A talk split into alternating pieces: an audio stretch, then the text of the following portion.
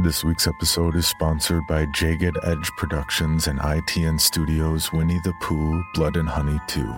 Only in theaters, March 26th to March 28th. The suspenseful and thrilling sequel to last year's immense hit Winnie the Pooh Blood and Honey amplifies the gore factor with 10 times the number of kills to put fans both new and old at the edge of their seats. After Christopher Robin reveals their existence, Winnie the Pooh, Piglet, Tigger, and Owl land on the endangered species list as hard targets. Unwilling to hide in the shadows, the Ultimate Scream team embarks on a murderous rampage through the town of Ashdown to get their revenge on Christopher Robin, once and for all. So don't miss out and mark your calendars to catch the limited engagement of Winnie the Pooh Blood and Honey 2, only in theaters March 26th to March 28th. Tickets are available now. Pulling up to Mickey D's just for drinks? Oh, yeah, that's me. Nothing extra, just perfection and a straw. Coming in hot for the coldest cups on the block. Because there are drinks, then there are drinks from McDonald's. Mix things up with any size lemonade or sweet tea for $1.49. Perfect with our classic fries. Price and participation may vary, cannot be combined with any other offer. Ba da ba ba ba.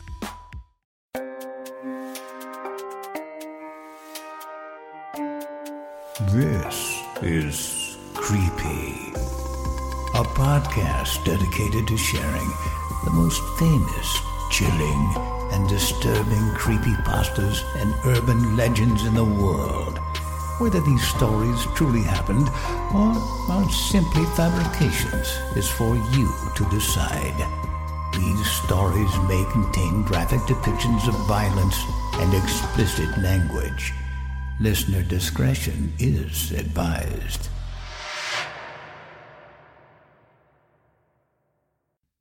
Creepy presents The Lifetime Cycle. Written by Zaikel03 and narrated by Jimmy Ferrer. I made a mistake.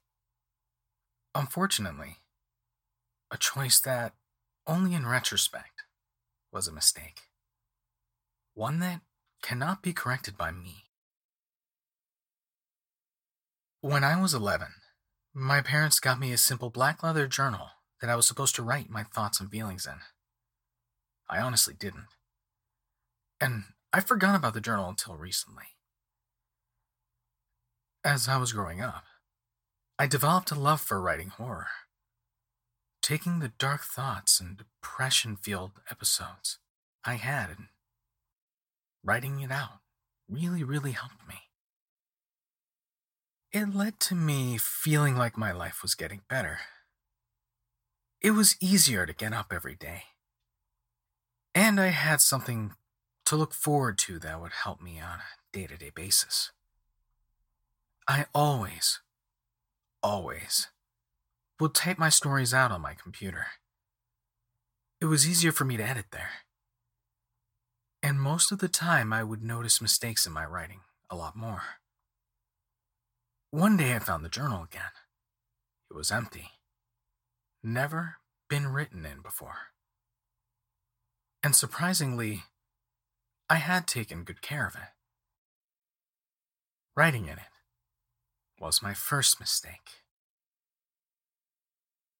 Most of my stories I wrote would consist of me writing using my depression, harsh background as an influence for what I would write.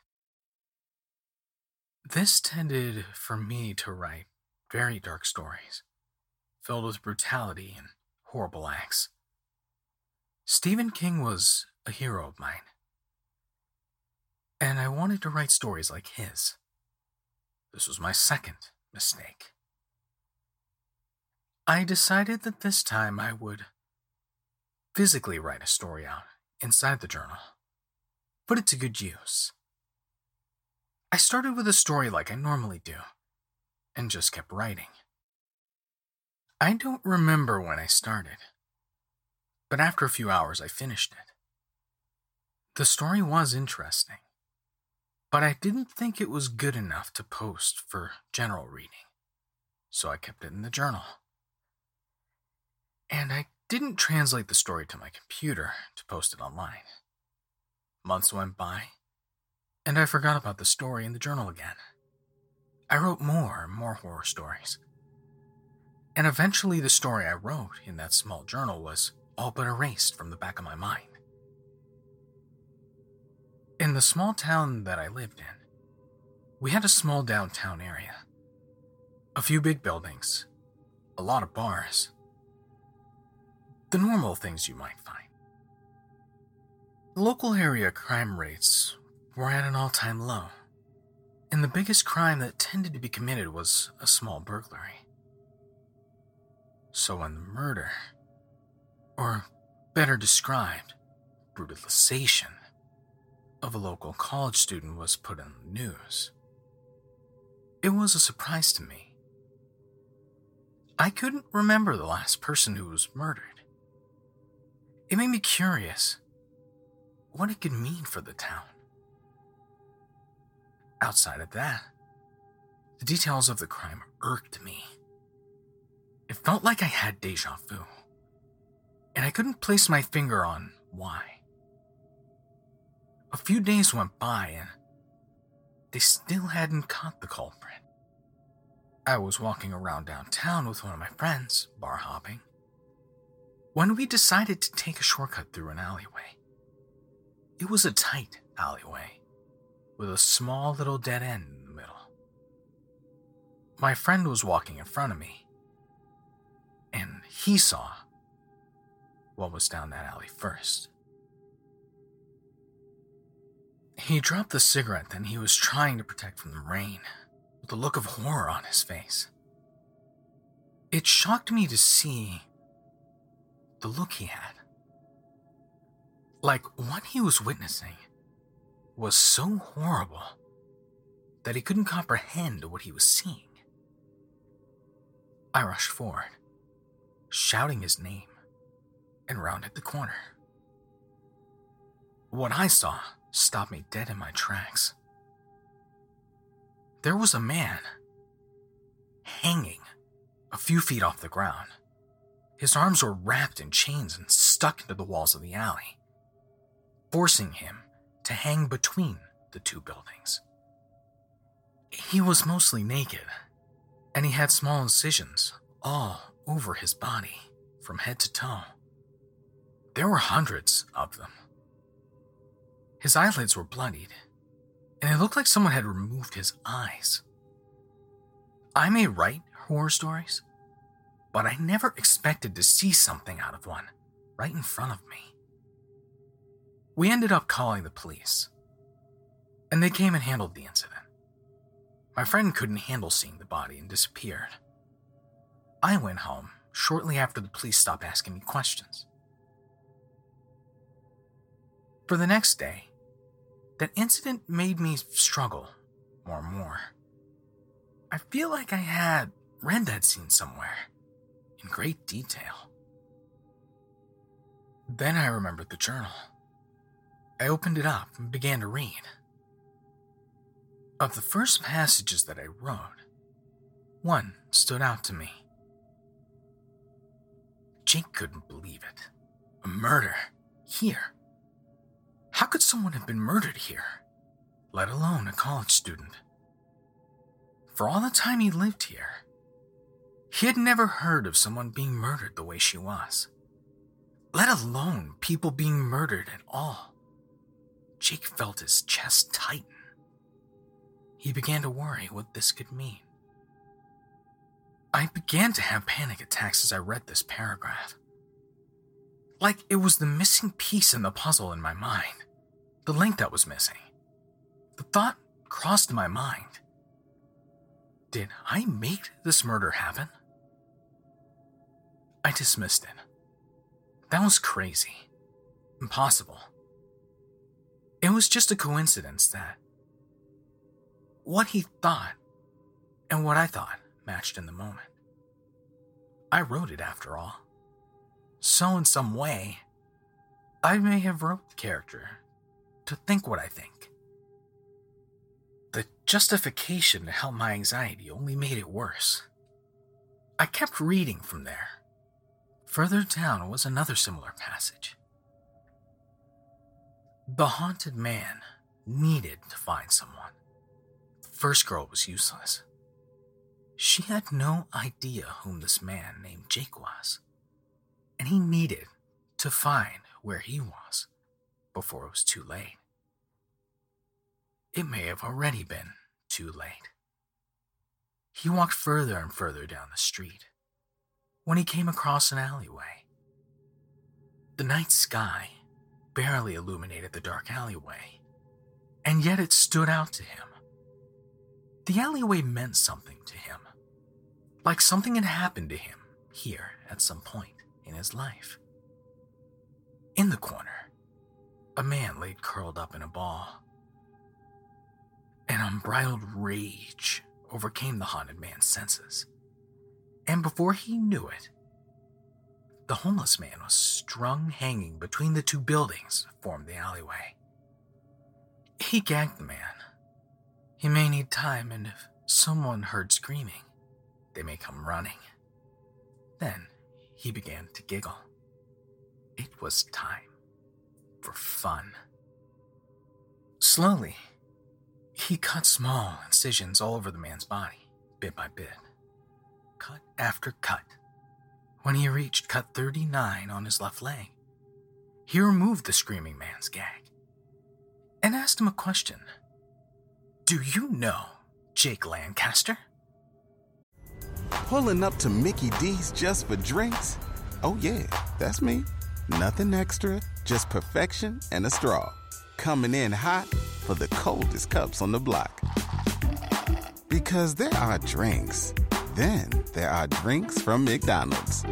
Mix things up with any size lemonade or sweet tea for $1.49. Perfect with our classic fries. Price and participation may vary, cannot be combined with any other offer. Ba da ba ba ba. The man never replied, only whimpered and shook his head. Angered, the man continued to cut. He reached cut 278 on the man's body before he asked him the question again. The man didn't answer him at all this time, barely whimpering as his body was racked with immense amounts of pain. Furious that he refused to answer, he continued to cut more and more. He reached cut 654 and he locked one final time into the man's eyes. He repeated the question for a third time. Man only gave a blank stare back in return. The haunted man's anger took over, and as a final punishment, he took the man's eyes. Then he finished the thousand cuts and left the man hanging there to bleed to death. It started to rain, soaking the haunted man through his cloak. He looked up to the sky and smiled. Jake was annoyed. The rain had come at the worst timing for him. They'd just left the bar. And the one they needed to get through was a decent distance away. Alex suggested through cigarette smoke to cut down one of the nearby alleys to get there faster. Jake agreed. Alex led the way, cutting through the alleyway after alleyway, when he suddenly stopped. He looked so scared. It made Jake nervous. Jake walked around the corner and froze at what he saw. A man had been tortured to death strung up between the buildings. Jake felt vomit build up in the back of his throat, and he turned and threw up. There was no way that it was pure coincidence. I had chosen Ling Chi, Death of a Thousand Cuts, for the second man's death in my story. The man I found strung up just hours before had died that way. The first question that came to my mind is how it was happening. But there was no good explanation for how. I couldn't call my parents to ask them where they got my journal.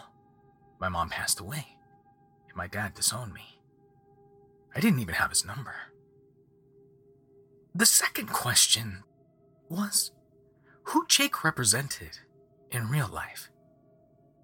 I saw the parallels between me and Jake, how we discovered the second victim, and how we heard about the first. But if it wasn't me, how would I be able to find out who this haunted man was chasing? I decided the best way to find out where to go next was to continue reading the story. I didn't get the chance. I heard a knock at the door, and I went over to investigate. My chest tight with anxiety of who could be there. When I looked through the peephole, I realized it was just my girlfriend, Alice. I let out all the tension I had been building up in my chest and opened the door. She looked excited to see me, and I was glad to see her too. The thoughts of the journal slowly drifted into the back of my head. We ended up hanging for a few hours, and she helped me forget about what was happening in the world around us. She had that effect on me.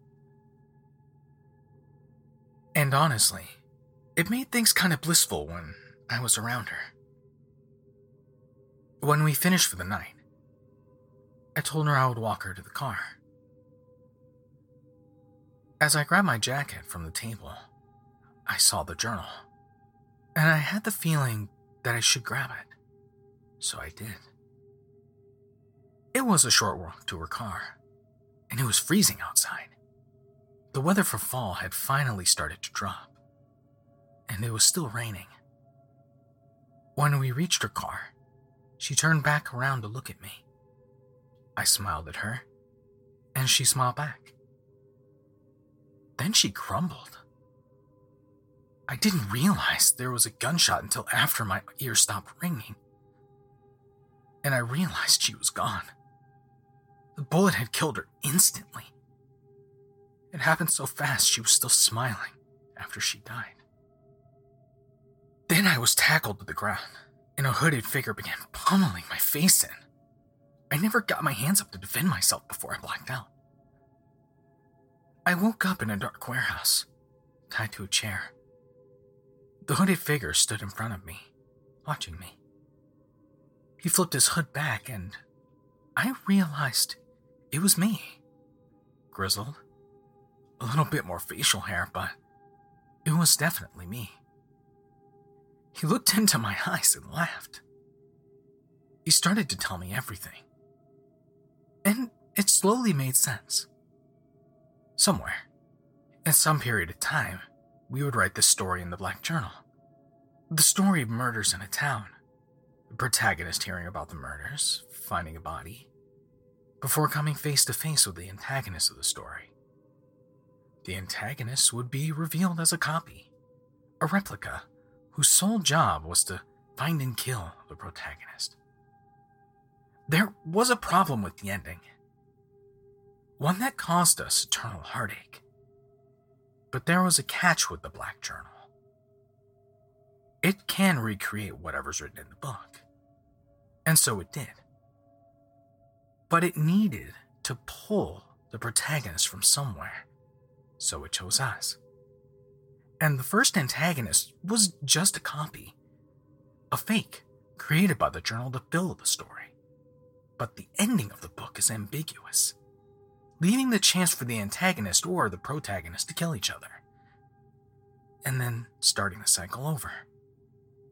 Forcing the one left alive to fill the seat of the antagonist and start the story over.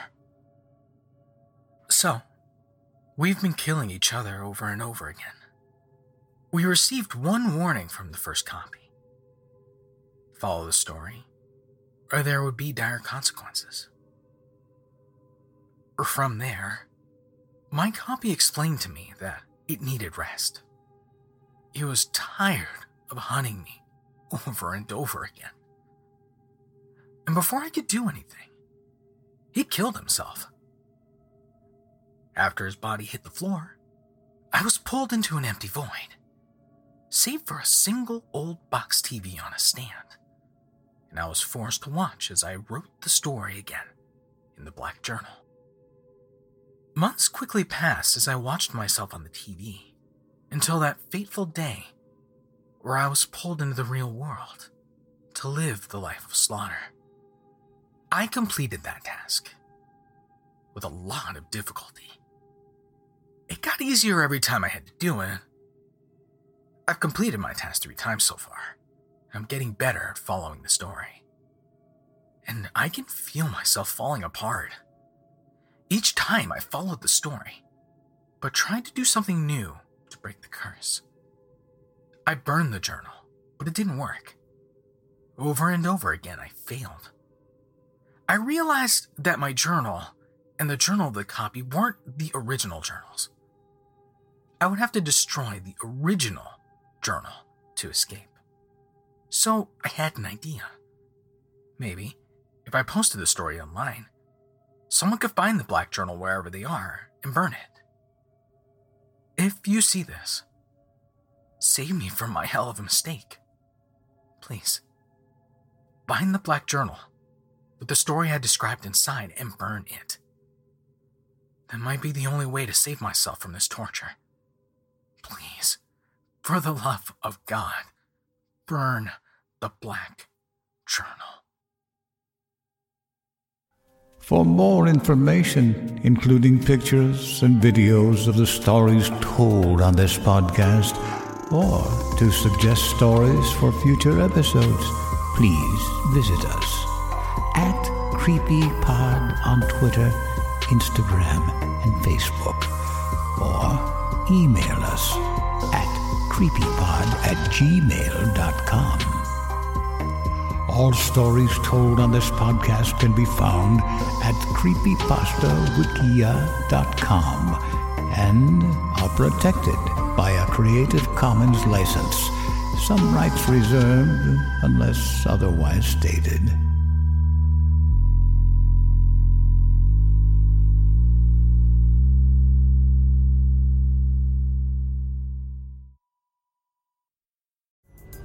Pulling up to Mickey D's just for drinks? Oh, yeah, that's me. Nothing extra, just perfection and a straw. Coming in hot for the coldest cups on the block. Because there are drinks, then there are drinks from McDonald's. Mix things up with any size lemonade or sweet tea for $1.49. Perfect with our classic fries. Price and participation may vary, cannot be combined with any other offer. Ba da ba ba ba. Item number SCP 5186. SCP 7160. SCP 7533. Object Class Euclid. Keter. Safe. Special Containment Procedures. spreading across the hemisphere and kicking up vast amounts of ash and dust. the only thing I could hear was 7219 laughing. Do you remember your name? oh i have a memory of a memory Heartland Counseling. Appointment update. I feel them again. Heartland Counseling. Appointment update. They're in my ears! Heartland Counseling. Appointment update. Nobody understands! SCP Archives is a weekly fiction podcast. Each episode, we dive into the strange, the unknown, and the. Find us on Apple Podcasts, Spotify, or at scparchives.com.